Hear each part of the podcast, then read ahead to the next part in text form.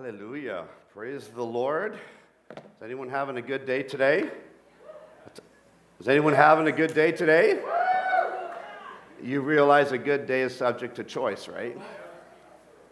If you, if you only have good days subject to circumstances, then the circumstances will dictate your day.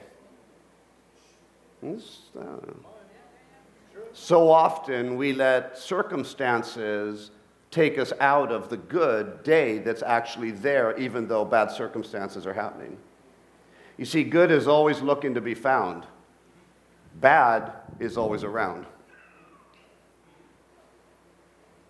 We're born into a sinful world, which is bad.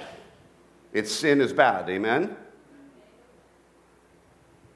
Kingdom of God through Jesus Christ has invaded this place. By the power of the Holy Spirit, kingdom of God is here, kingdom of darkness is here. There's good and there's bad. Middle, according to Scripture, as if you were bad. So there's good and there's bad. So if we're not having a good day, then we're having a bad day. And if we're having a bad day, why?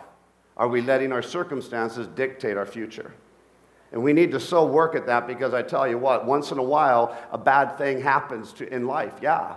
But it shouldn't be the culture of what we're built to be. If we let the bad dictate our circumstances, then our culture becomes negative, poverty mindsets. It becomes bad in the culture. And God doesn't have a culture of bad, God has a culture of good. Everything God does is good, even His discipline is good because he's a good, good God. He's a good, good father. Matter of fact, he's the best father of all. He's a good God, sent his one and only Son, Jesus Christ, into this earth to die and rise again so you and I could have a good father in relationship, not just in deed. Old covenant, your relationship to God was indeed by the deeds that you did. New covenant, relationship with God is by your own choice, which allows you to do good deeds. Good deeds in Old Covenant brought you into relationship. A New Covenant relationship brings you good deeds. Okay. Anyways, it wasn't in my notes, but it sounded important. A couple things I was uh, thinking and writing down when, uh, when we were singing. One of the songs we sang, we, uh, we give you the highest praise. We give you the highest praise. We were singing that. We give you the highest praise. What's the highest praise? What praise is high? What's higher than your understanding of praise? God's ability to receive praise is higher than any praise we know how to give. But yet, his ability to receive high praise is drawing us to higher praises in higher levels. And I'm saying this because we choose how we praise and we choose what we praise. And the more we come into the alignment with the Word of God, Jesus Christ in us, Holy Spirit empowering us, our praise becomes higher, but yet His highest is drawing the praise from us.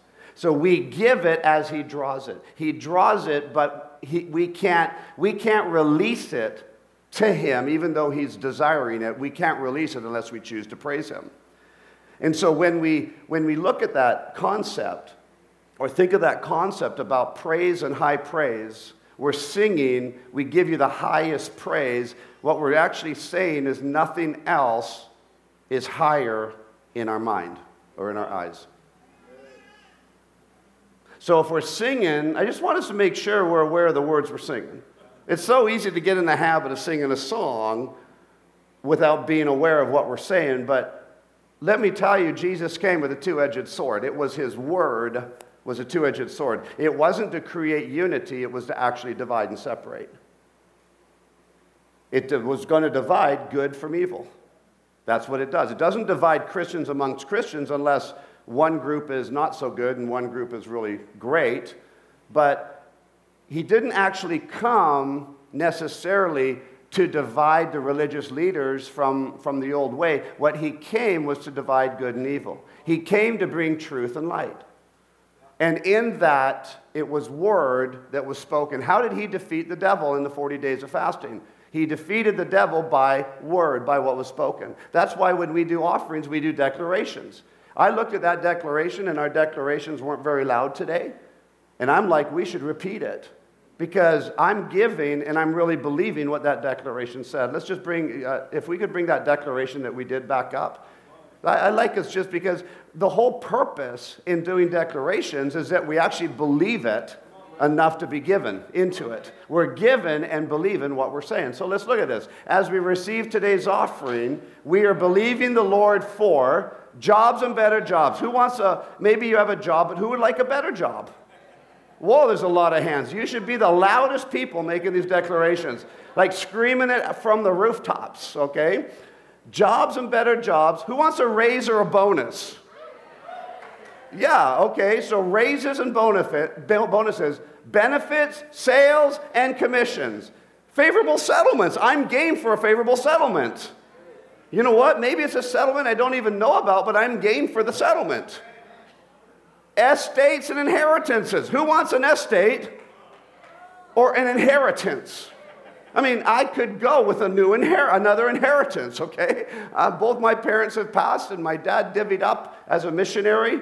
Uh, it wasn't a lot of money, but we got an inheritance. It actually was 100% of my inheritance from my parents after 50 years of ministry that they served God in. 100% of my inheritance went into this ministry. So you're actually part of spending my inheritance.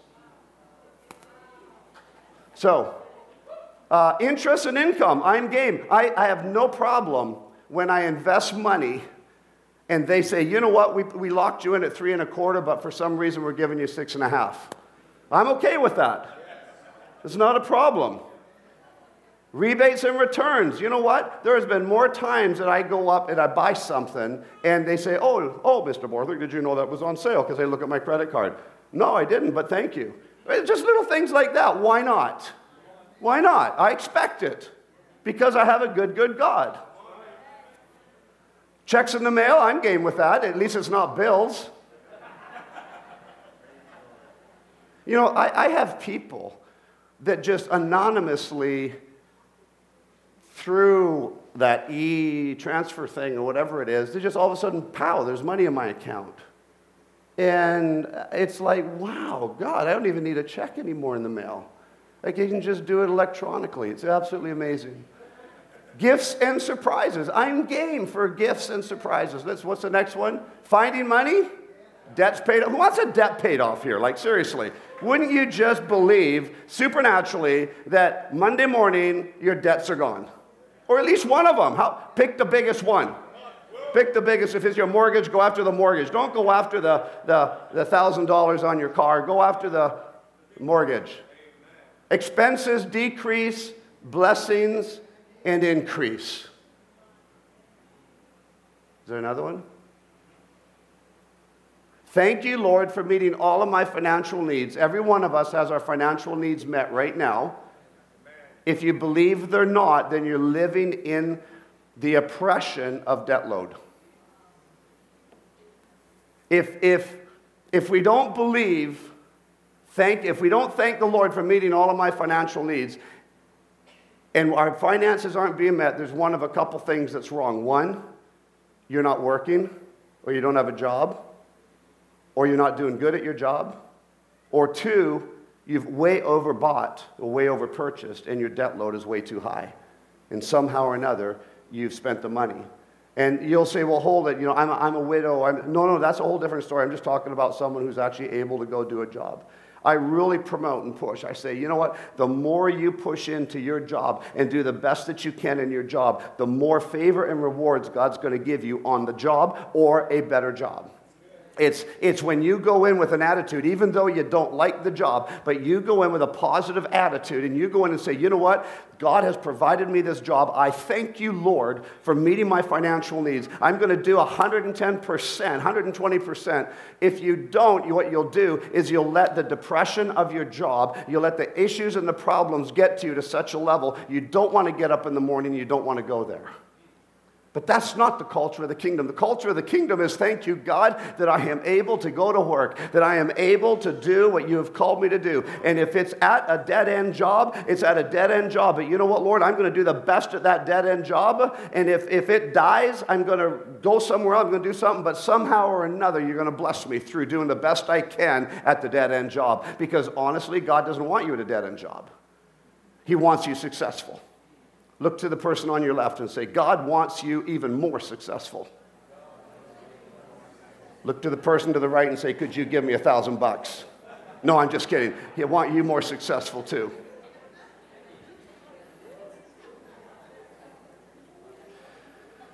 As we were singing, and I thank, I thank the worship team, you guys did amazing. Donna, it was just awesome. As we were singing, I saw a vision as we praise. This is, goes back to we give you the highest praise. And I saw this vision, and it was a vision of angels singing. They were harmonizing, but there were all these groups in the heavens. And in each group, there were different styles of worship. And these different styles of worship were all done to bring high praise to God. But it takes different styles to bring the level of praise that He's actually hungering for. Many groups trained in different styles of worship. There was a dance group, there was a flag group, there were singing groups, there were there choirs, there were all these different groups, and they were all bringing. Some were just literally seeker sensitive, some were just on their hands and knees, uh, weeping in prayer, and that was their, their heart of worship and their passion, uh, their praise. And I feel like what the Lord is saying that He's rising up groups of diversity to praise higher in His name. And I thought, you know what? That's amazing. Here we are, a ministry called Windward Ministries, because the wind of the Holy Spirit on the Word of God. Everything's got to be founded in the Word. Please go after the Bible, okay? Please read your Bible. Um, it, it, it is the Word of God. Um, but at the same time, we have such a diversity. We have over 100 churches and ministries now that, that we apostolically cover. But we have such a diversity. Um, we have churches, we have rescue centers, rehabilitation centers. Uh, we've got a rock, Christian rock band, rock group, amen, up, up in Calgary, Alberta, which are actually going to be one of, one of the worship teams down for the Voice of Thunder all above me. So they, they uh, uh, Geezer, the, the leader of All Above Me, said, you know what, man, I just feel like we need to come. We need to be home with our family. And so they're coming down. They're going to be one of the bands. We have a group from Yelm, Washington, a worship band coming up. Uh, it's just like, you know, and you know what? Maybe you don't like Christian rock. That's okay. They're going to do worship. I might get them to do one or two fast songs, though, because I actually really enjoy it. I enjoy the diversity. I, I do not, I grew up with hymnals and I love hymnals. I love the diversity of it. Well, there's not a lot of diversity in the hymnals, but I, I love, I love, anyways. But I love going to churches if they have hymnals. Actually, many of the churches I go to don't have hymnals anymore, but, but you hear what I'm saying. Eh, there's nothing wrong with hymnals. It's where our heart attitude is. But the worst thing is, is in a, in a diverse family that we have here, is if we get offended by someone else's form of worship.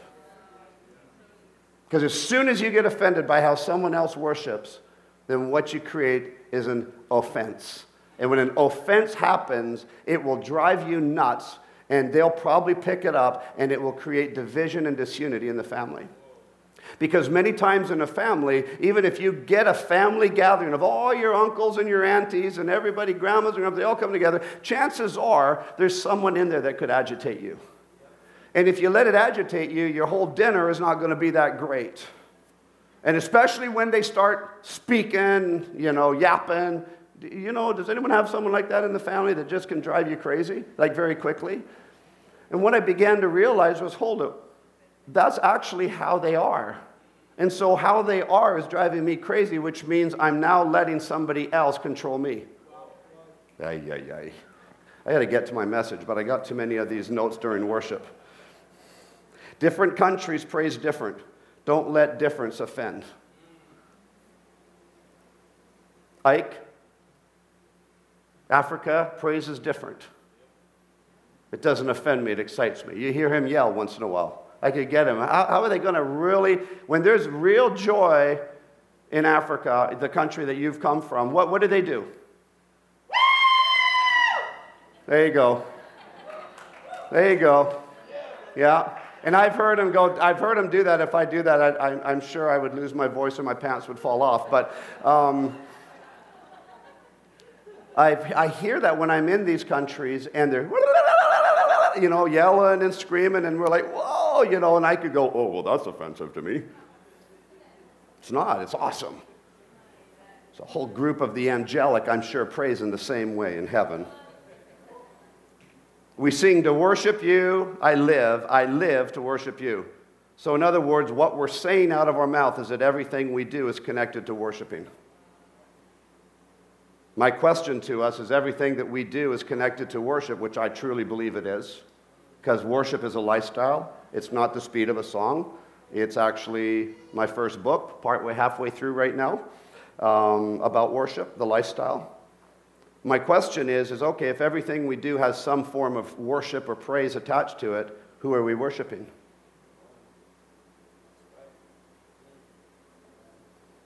Kevin mentioned sports huddle. I literally was going to get up, I, I, I, and I was getting urging in my spirit, but I didn't want to jump in, and I was going to say, What do you do in a sports team? And and if you're, da- let's say you're down a few, a few points and you huddle together, what do you do? Do you come in and say, yeah, well, I guess we're down. Hmm, guess that's just the way it is. yeah, well, we're probably just going to lose it, aren't we? We're just losers. No, you know what we do? And a captain, especially, comes in, they're supposed to lead. And, and some people say it hype, I say it encouragement. Hey, we're only down two. Like, that's a simple way we can get this back. We can do for it. Let's go. And everyone's going, yeah, we can do it. Yeah, yeah, yeah. Like football players, you know.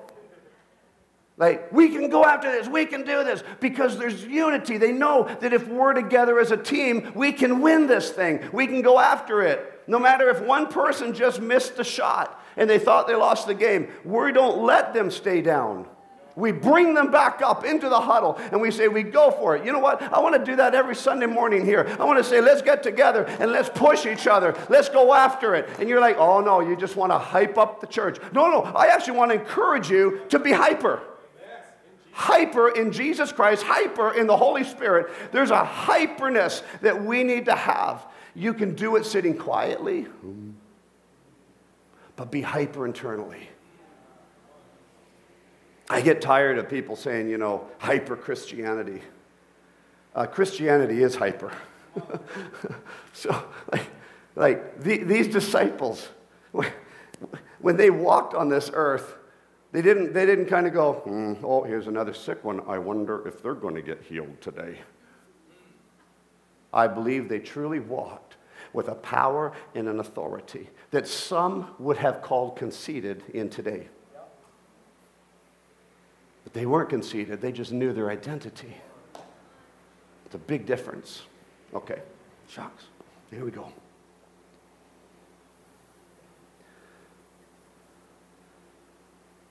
Kevin mentioned using the elliptical trainer backwards. And he started burning out very quick because he was using muscles not used to it. And the thought came to my mind I wonder how many lifestyles have trained their muscles backwards to the kingdom. So their muscle memory is used to it, and it hurts to go the right way.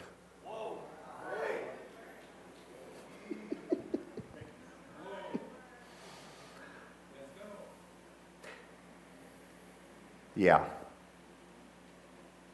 So easy to get into our routine, and our muscles are trained to the routine. But God has never called us to be a routine, He's called us to continually be advancing. Kevin was going to say God is into the job, but it's family. But family is a job, it's work.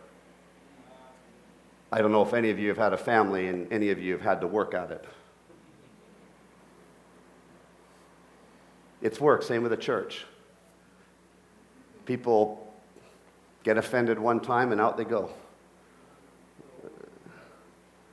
Yeah, that, that wouldn't work well in your marriage and it wouldn't work well with your children or your grandchildren. Yeah. Whoa, I just had a bad, I had a bad dinner, so I'm never going to talk to them again. Yeah, you know what? chances are the dinner had a confusing or a controversial subject going on. Even when a preacher preaches something that's confusing or controversial to your understanding, you can't just write off the preacher instantaneously. At the same time, there's many preachers out there that you should write off.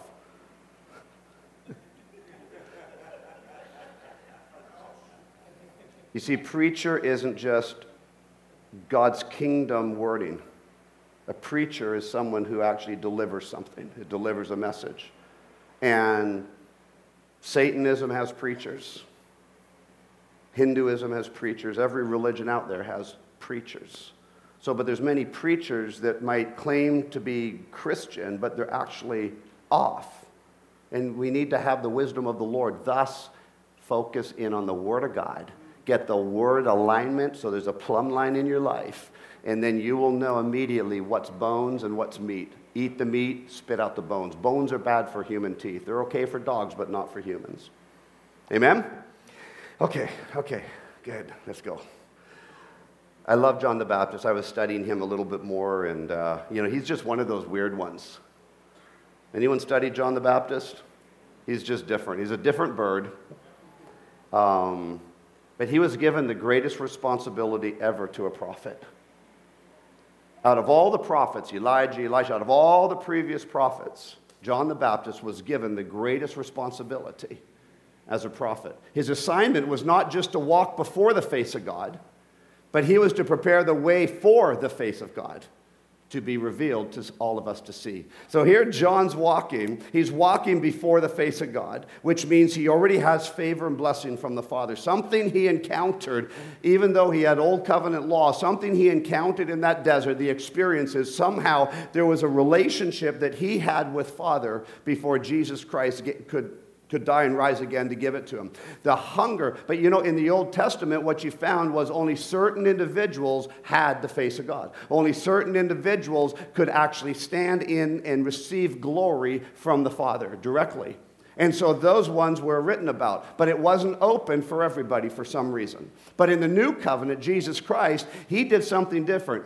He actually brought it back into what it was supposed to be in the Garden of Eden, and he brought it back into everybody has the option to literally see and be a part of the, of the presence of the Father directly through Jesus Christ. Amen? So here, John the Baptist, he's preparing the way for the face of God. He walked in front of the face of God, but he was preparing the way for something that was coming. And this moment was what all the other true prophets would have desired to see. They all knew there was a Messiah coming. They had all prophesied the Messiah was coming. Now, John the Baptist is prophesying it as well, too, but he's literally not just walking in front of the face of God, he is walking to open up the door for the face of God to walk on this earth. From that time, everything changed. A common scene in the old world was an army marching, uh, would march through the streets of victory, holding their king on their shoulders. And that's what you would see in, in the old world, the way it was done. And the king would be held on the shoulders, or the king was riding the other king's horse that he just conquered, whatever it was. There would be the army marching through the streets. Now you have John the Baptist, and here's an army of one marching through the streets with the king ready to come. Imagine this army of one, you know, making, first of all, dressed in camel's hair, so that's a little bit off. Like, has anyone ever touched a camel? I have. Has anyone smelt the camel? I have. How many of you would like to wear that camel hair? Not me. It's stinky, it's kind of wiry, it's not like Angora it's not like soft, what's some kind of a fur? Rabbit, yeah, rabbit. It's not like, it, it, it's not a nice hair, the camel hair. And so here he is, the different bird. The people knew he was different, but they knew he had something. And so they did follow him, they did listen to his teachings. But he was followed by the King of all kings. John the Baptist ushered in the king's face of divine favor. Because when you live in the king's favor, your life becomes favored. When you live in your father's favor, the favor of your father becomes alive on you. When you live in the favor of family, the family's favor comes onto you. One puts to flight 1,000, two put to flight 10,000. It means two of us in unity coming together have a greater level of blessing and favor option to us if we come together in the unity of the Spirit, in the unity of the Word, if we come together in unity, not unanimity. Unanimity means believing exactly the same always and being the same. U- unity is we're agreeing on unity out of the Word and out of the Holy Spirit upon us. If we do that, we now, two of us, have 10 times the power, 10 times the authority than we did by ourselves. Which is why whenever somebody says, you know, we don't need the gather, we don't need the church, we don't, what it is, is you just had a bad experience in the church. But church is two words oikos and ecclesia. Oikos is the gathering of family, and ecclesia is the governmental structure of the kingdom. So, whenever we say we don't need church, what you're saying is, I don't need family structure and I don't need the government structure of the kingdom. So, don't use the word I don't need church. Say, you know what, I got hurt in a, in a building. I got hurt by a pastor or a leader. Absolutely, I have no doubt. I think we've all been in that. I, sometimes I hurt myself. I offend myself, is what I should say. I've been hurt. I have all the reason to not be in this place. Believe me. But then I have to listen to the Word of God. Well, no, no, no, no. Uh, two of us getting together in a coffee shop, we can just do church there. Actually, what are you doing, oikos or ecclesia? Because the word church is oikos or ecclesia. So, what are you doing? Are you gathering together as family, or are you being the, bringing in the governmental structure of the kingdom of heaven? Because that's what, what you're saying. I, I can do church in a coffee shop. Wonderful. Are you gathering together with family? Then yes, you can do coffee, you can do it in the coffee shop. Are you, what about the governmental structure of the kingdom? Well, I am the governmental structure of the kingdom. No, you're stuck on yourself. You don't have all the answers, neither do I. And I'm not here to tell you that I have all the answers. I'm learning and I'm growing. And the more I learn, the more I realize how little I know. I'm not saying you can't get together in a coffee shop. I'd call that fellowship. Unless you have a real small family.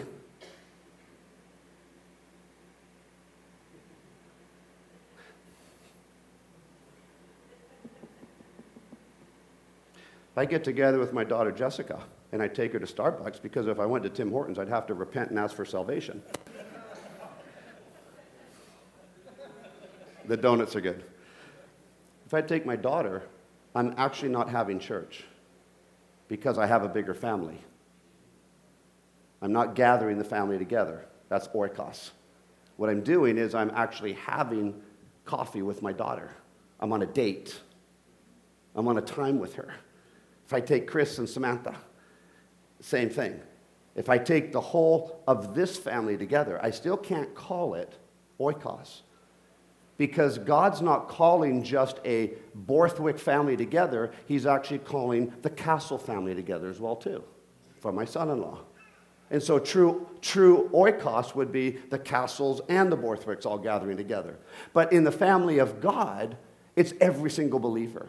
And so a family, a true oikos family has got to be bigger than one, two, three, or four. It's got to be bigger. And I'm not saying beginnings don't start as a family. This whole family started by two of us coming together. But the reason we're gathering in the coffee shop, if you use the word church, is to actually build a bigger family. That's why we get married together, to build a bigger family. And that's why God has said we're the bride and Jesus Christ is the groom. And I'm not saying you can't meet in a coffee shop, don't get me wrong. What I'm saying is we have to look at the understanding of what the word church means. Because so often we get offended at the church, but you're actually not offended at the church, you're just offended by a person because that person offended you. And part of the offense could be that you're wrong and they're wrong, which means you could be right and they could be right too. Wow, that's not anywhere where I was going, but Amen.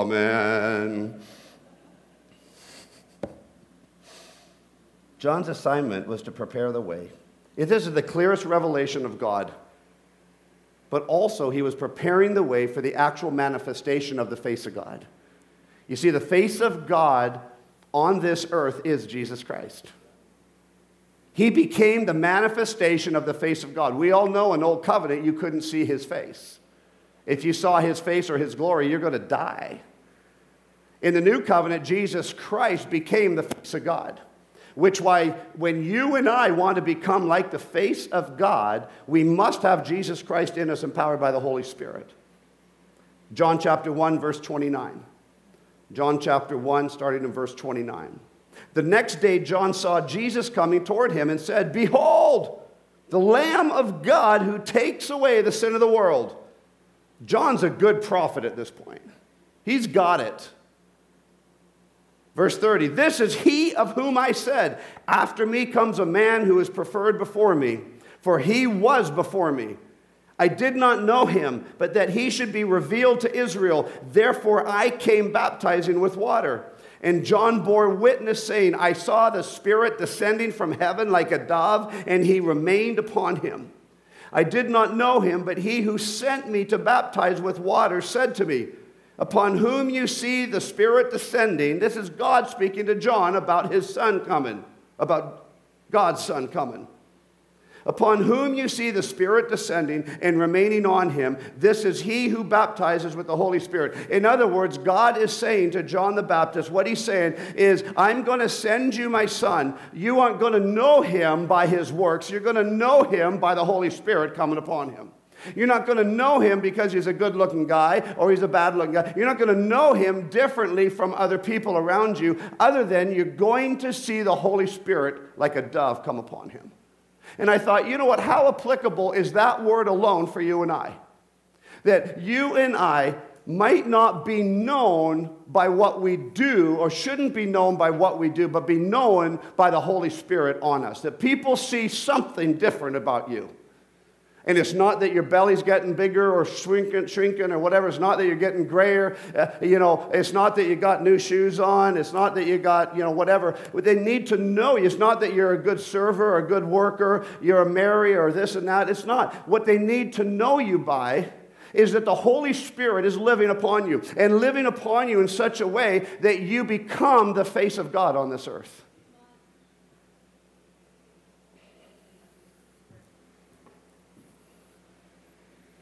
Of course, many people flock to the miraculous. But the voice of God spoke to John and said, You will know him by the Holy Spirit on him. Not by the gift. You know how many people have an amazing gift, but have really bad relationship with God? Gifts are gifts. Jeremiah 1 5, while, be, while, you're being formed in your mother's womb, I knew you and I sanctified you. I prepared you. I, I, I literally sanctified you. I've given, I believe God has given everyone gifts. That's why the world has gifts. That's why uh, there's prophets in the secular realm, uh, Ouija board, mind readers, what are those people? Uh, psychics. And they're gifted. They're using their gift, they're just using it on the wrong side. Everyone's born with a gift. Every one of you have some sort of gifting in you, and multiple gifts probably, especially some sort of the fivefold ministry. I am not a preacher. I, I was part of a Pentecostal church for, for many years after I came out of the Baptist, um, and I'm not a preacher that says, there's only 20% of the people are going to have one of the fivefold ministry gifts. I'm a firm believer that the fivefold ministry gifts are open to everybody. You might not have the platform of Billy Graham, but you can still be an evangelist. You might not have the platform of a Bill Johnson or a Kris Vallotton, but you can still preach the gospel. You can still see signs and wonders happen. And so I know in business, those fivefold ministry gifts are very real. With teachers, how many know that in a business, a large corporation, you need to have teachers? Teaching new things, new systems. How many of you know you need to have pastors? We call that middle management. I was in the corporate world for many years. I use biblical principles through it all. Middle management, that's like pastors. They're the ones that are like, hey, wow, you're having a bad day. Yeah, my dad just died. Oh, take some time off. Evangelistic, advertisers, people trying to sell the product, bringing, bringing people in. You see, Kevin talked about calling in the people, calling in your aunts, your uncles, your family, friends, calling them in. Well, the only way they're going to get in is by you being an evangelist to them. And that could be as simple as, hey, I, am coming to, I'm going to church on Sunday. Let me swing by and pick you up. And, and, and, and you bomb on it one time and you'll never do it again, but that's not what an evangelist does. That's kind of like saying if you have a business and say your sales team is no good, you're never going to do sales again. The prophetic, absolutely. People are constantly thinking up new things, having dreams, visions in the nighttime. Oh, wow. Maybe someone even dreamt up the iPhone. If you have a Samsung or something else, it's probably a dream from the enemy, but at least in, I was going to say hell, but that was a bit too strong. For the longest time, I never went to these iPhone products and these Apple products because it has a bite out of the apple. I said, that's a forbidden fruit. but when I finally converted, I don't think I could ever go back, I'll be honest with you. They actually all work and sync together, and I'm happy about that.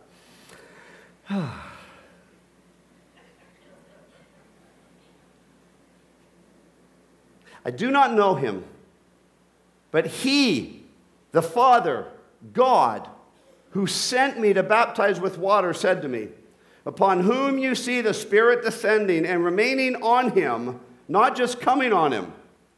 So you see someone manifest in the Spirit doesn't mean the Spirit remains on them. We can all have a glory club, come, come and, and have the manifestation of the Holy Spirit on us, but if you don't take that manifestation and become your lifestyle, then you're going to just have to always come to the glory club. And that's not what we're trying to raise up here. We're not trying to raise up, oh, you're going to get it all here. No, I pray that you receive the Word of God in teaching and preaching. You receive the Word of God. There's power when we gather together. So when you go back out those doors, you don't leave it here, but you take it with you. And you start practicing it. You start learning about it. You start practicing like you would in a normal sports game.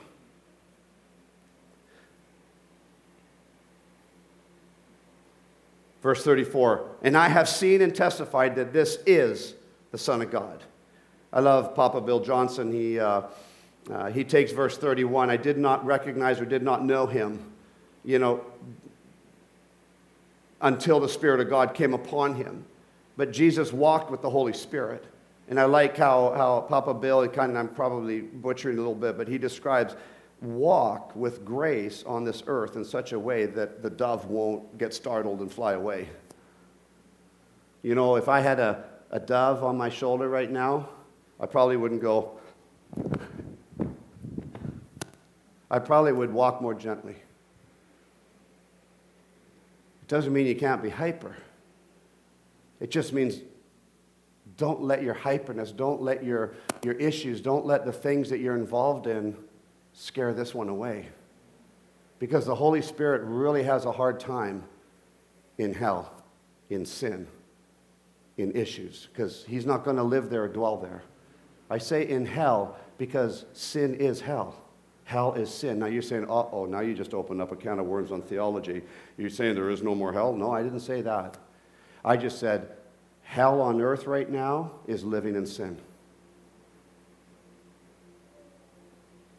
Hell on earth is living in depression, living in a fit of anger, living in sadness and sorrow for your lifestyle, instead of sorrow being for a moment that's hell on earth. Heaven on earth is you have the victory. God's given you the solutions. He's given you the power and authority to overcome absolutely everything that comes your way. You're not living and fighting for victory, you actually are living from victory. Hell on earth? Oh. Don't put your hand up, but how many of you have ever felt in your lifetime that you living in hell on earth? I'm not talking the fiery hell. I'm talking hell on earth. I'm talking there's just so much going on in your life that, that you're depressed, you're frustrated. Has anyone been stressed out?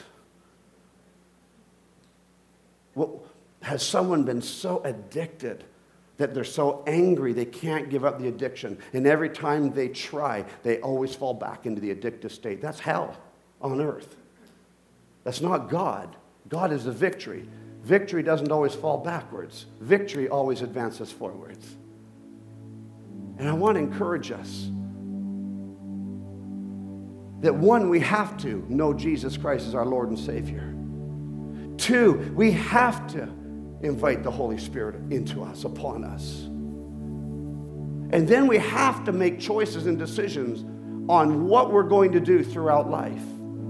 Just because we say, I do in marriage, doesn't mean everything is peaches and cream. I do in marriage means I'm actually committing to a covenant and the covenant is based around love.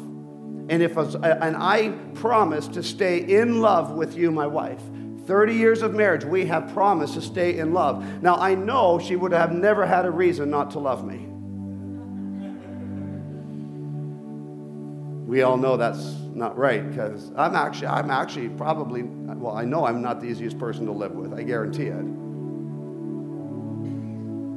But we made a decision over 30 years ago no matter what happens on earth, we're going to choose heaven. No matter what prime minister we have, no matter what our laws say is legal or not legal, we're going to choose heaven. It could be raging infernos around us, but we're choosing heaven. We're choosing Jesus Christ. And He's going to walk with us through those fiery furnaces. Because it's a choice. Have I had ups and downs? Have problems come my way? Oh my goodness, too many to remember and count. Has it always been easy? No. That wasn't my commitment to Jesus Christ. That wasn't my commitment to the Father God, that I'm only going to love you and serve you when it's easy. That wasn't my commitment. My commitment was a covenant. And a covenant can only end a true covenant in blood.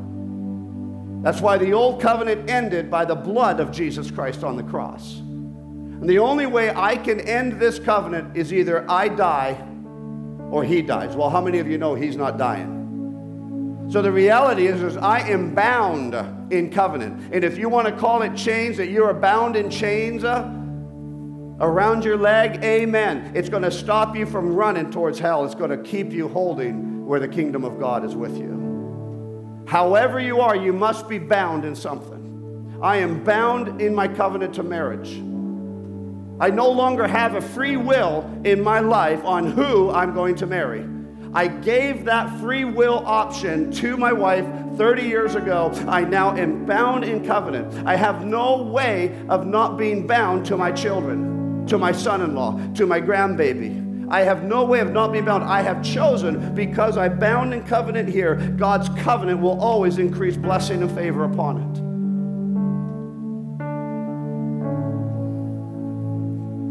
No matter what comes our way, and I don't care if if your if your child is adopted, that's that's a son, that's a daughter.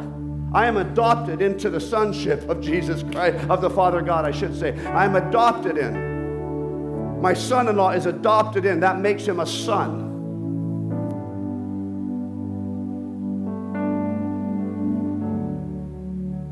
But so often we get bound by the wrong bindings. We get bound by the problems. Let's say in our own country, how many are worked up into a frenzy over some issues in our own country? Don't put your hands up. You know what? I pray for our prime minister. God knows he's in there. If we actually follow scripture, he appointed him. I'm like, really, God? But you might love the prime minister. That's fine. That's why we can have a diversity of political views. But I pray for that prime minister. I pray for the president of America. You might love him, you might dislike him. You might agree with some, you might disagree with some. That's your choice. That's your, your option to have. But the reality is, is I can't slander and backbite the individual because I'm called to pray for them. And it's really hard if I if I come up to, to Kevin and, and I'm like, yeah, I just bless you and I hate you and I bless you and I want to, you're just ridiculous and I bless you and, and, and you know, your political stance is, is absolutely ludicrous and I bless you and, and, and you're killing everyone's fake news. I bless you. You know, how do you do that? How do you bless and hate at the same time?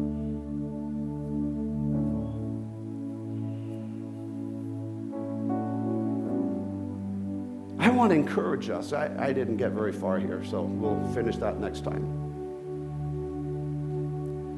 But the Holy Spirit has been positioned to manifest the face of God through you, through me, through Jesus Christ first, Jesus Christ in us. The Holy Spirit's face is to manifest the presence of God and the face of God in our lives.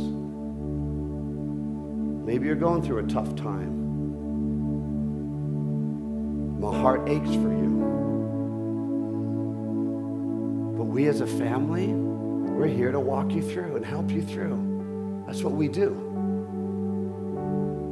But we're also going to encourage that if you have a lifestyle of tough times, we're going to preach the gospel of Jesus Christ. And that's about victory. Not walking and living in the miry clay, but getting out of the miry clay. That's our heart and passion. Our heart and passion is not to condemn you. Our heart and passion is if, if you're screwing up, we have the enough relationship to say, man, do you think you're screwing up? Yeah, I know I'm screwing up. You know that same person that knows they're screwing up, if the pastor tells them they're screwing up, they get offended.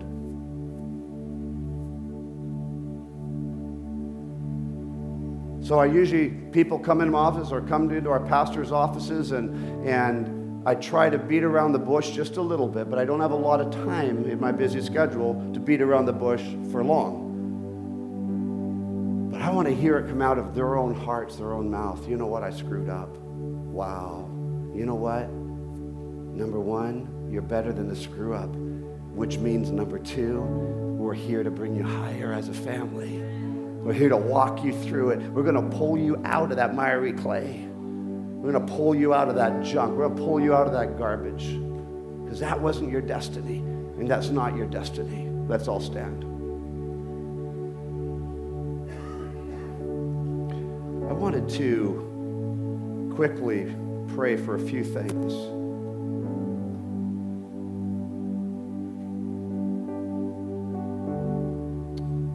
Pastor Pablo down in Colombia with MPJ. It's a ministry under our covering, along with uh, New Beginnings Ministry, Ed and Carol Barron. We love them. Um, Pastor Pablo and MPJ Ministries has built another ministry base in Peru. So uh, they just came back from Peru. I've met those people when I was down in January in Colombia and uh, in Tumbes, Peru and uh, they just started up their Bible school training again. They do a four year program for young people. Um, and, t- and tomorrow, which is today, they're ministering in Fresno, not Fresno, California, but Fresno, Colombia. And after that, Barrancabermeja, they're going to. They have ministries all throughout the nation of, of Colombia.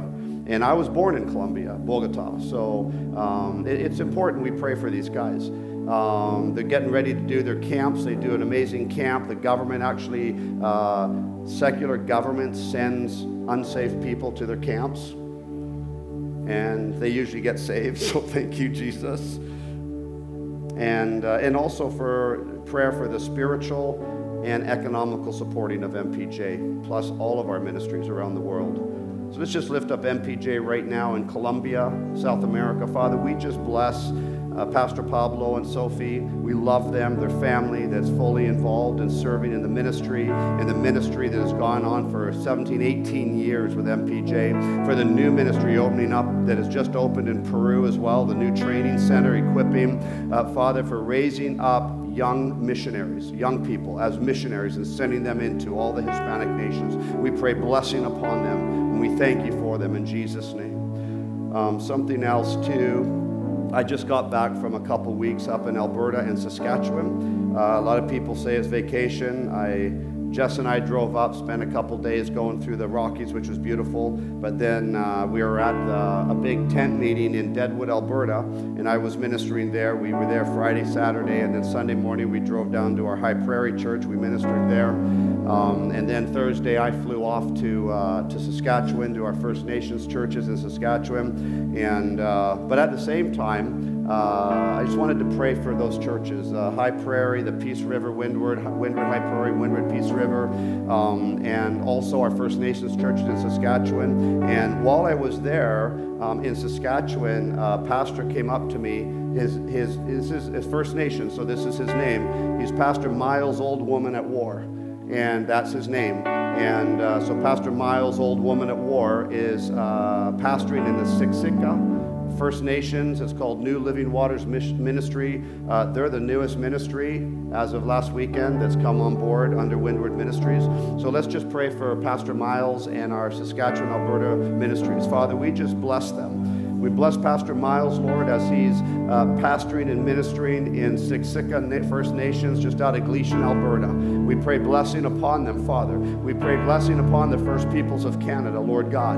And we pray for the revival breaking out in the First Peoples. Uh, we thank you, Father, for Alberta. We thank you for all the provinces, Peace River, High Prairie, all the provinces across this nation. We thank you, Lord God, for, for the Windward ministries in, in United States and Russia, Pakistan, uh, uh South and Central America, Mexico. Lord, we bless Pastor Adonias and Carmen with over 70 churches now in Mexico, Lord God, all part of Windward. We thank you, Father. We, we ask you, Lord God, that we realize here in this home center of Windward that we realize that when we're part of this family, we're part of reaching the world for Jesus Christ locally, this ministry coming up here in Aldergrove with connected with RCMP and other groups. We, we pray blessing upon it, Lord God, that we, a Christian church, is working with the government and other ministries that we might not even have the similar core values, but Lord, we have the value of compassion and love to the hurting and wounded children around our own place, our own city. And we pray, Father, that, that there is I just feel like the Lord is saying, because I very rarely have I ever concluded a service this way. But I just now I have an understanding. The Lord is saying to me, speaking very clearly, that this ministry is about empowering people in their God given destiny. It doesn't mean I can do it for you personally. What it means is we're here to support you do it. And that some of you have carried vision and passion and I believe that this is the season that we want to hear that voice even more. But don't come to us if you haven't served anywhere. Because if you come to us and say, Well, I have the vision to lead an army, well, have you ever served an army? I have the vision to preach around the world. Well, have you preached to your own family? Have you preached to your own lifestyle? Have you preached somewhere? Well, I'm called to preach right here on your pulpit. Yeah, well, it's not going to start your first part here. What we want to do is get to know you. And we want to know that you're committed into the family and you carry vision. But you carry the vision of Windward as well, which is actually to empower your vision. I say this for a reason. Hmm, I hear the voice of the Lord. Get the people ready for the inflow growth. Get the people ready, says the Lord and you say, oh, he's prophesying as a senior leader over his own ministry, whatever. I've prophesied over this ministry since the day we started it. I prophesied over my children as soon as I knew my wife was pregnant. We've been prophesying over them, and just because they're born doesn't mean we stopped. I prophesy over you people. I might not know you all by personal names, I might not have met you all, but I, right through that camera, I prophesy over you that anyone who comes into this building is going to receive something that miracles will just happen and break out like we saw this morning. That you don't even need someone all the time to pray for you. You just really need to find Jesus in the right way and watch the miracle happen. We had that up in Saskatchewan in the Peepeekisis Nation last weekend. In the Peepeekisis First Nation, while I was ministering, I said, you know what? I've, I've actually, the Lord's told me not to lay hands and pray for you all. I know many of you have come, so I would lay my hands on you. But let me tell you a hand that's better than my hand. His name is Jesus Christ. And He can lay His hand on you as I'm preaching, as we're ministering, as we're worshiping. And you know what? A lady gets completely healed of seven years of some problem in her shoulder to where she's constantly in a sling. And she's, she, she has been addicted and is addicted, all these issues that have gone on in her life. And she pulls her sling off in the middle of the preach and starts screaming, got completely delivered from drugs instantaneously.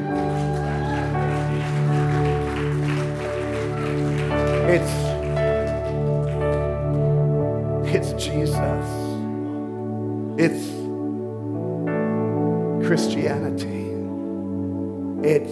Christ follower lifestyle. The expectation of something good releases the good. Hope, the word, I have hope, it means joyful expectation. If you have hope, that means you have a joyful expectation. It means your expectation is joyful. I have hope. I have hope that he's going to save me. No, no, no. I, I have hope, man. Like, I know I have hope that he has saved me. It's like a joyful expectation. Yeah, but you just don't under I don't need to understand. I know who understands. And his joy is your and my strength. Father, I ask today, Lord God, I ask you, Father God, who art in heaven, whose name is hallowed.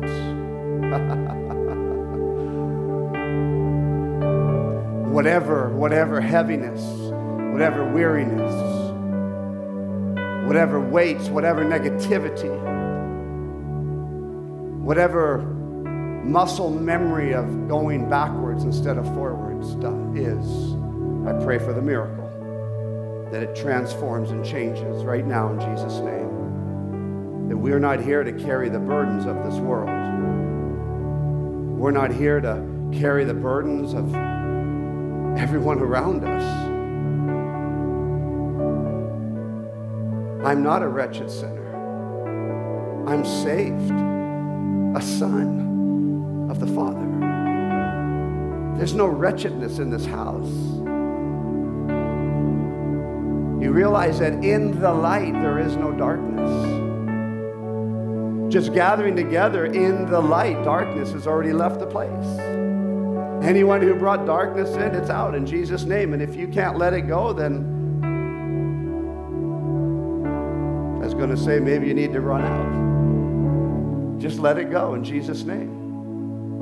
Your addiction, let it go in Jesus' name. Yeah, I can't quit. No, that's the wrong attitude. The victory isn't I can't, the victory is I have. It's not even future tense, it's that you already have it, it's present tense. And so, Father, I pray for everyone here, everyone watching on TV, Lord God, I pray right now that we are set free in Jesus' name. Any pain in the body, any sorrows, any, any, any cancers, any diseases, be, be free right now in Jesus' name. Cancer, get out of here. You're not, you're not deserving of these bodies in Jesus' name. I pray, Lord God, whatever the need is in our lives, maybe it's a greater finances, then I pray, Lord God, wisdom and finances and jobs and better jobs, raises and bonuses in Jesus' name. We pray it, we believe it, Father. I ask you, Lord God, I, for everyone serving in children's ministry, serving as greeters, serving in this ministry, I pray, Lord God, favor and abundant blessing upon them, not because of their serving, but out of their abundant blessing they choose to serve. And I thank you, Father, because you're a good, good God. You're a good, good God. Show us your glory. Ah, what does that look like? Well, it'll look different. Show us your glory. Maybe it's going to give us peace that passes our understanding. Show us your glory, God. We're hungry to see more of your glory.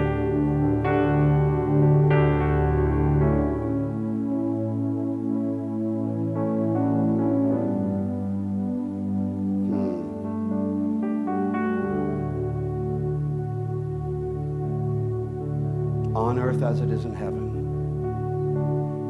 On earth as it is in heaven. I pray, Lord God, that our minds will be renewed day by day.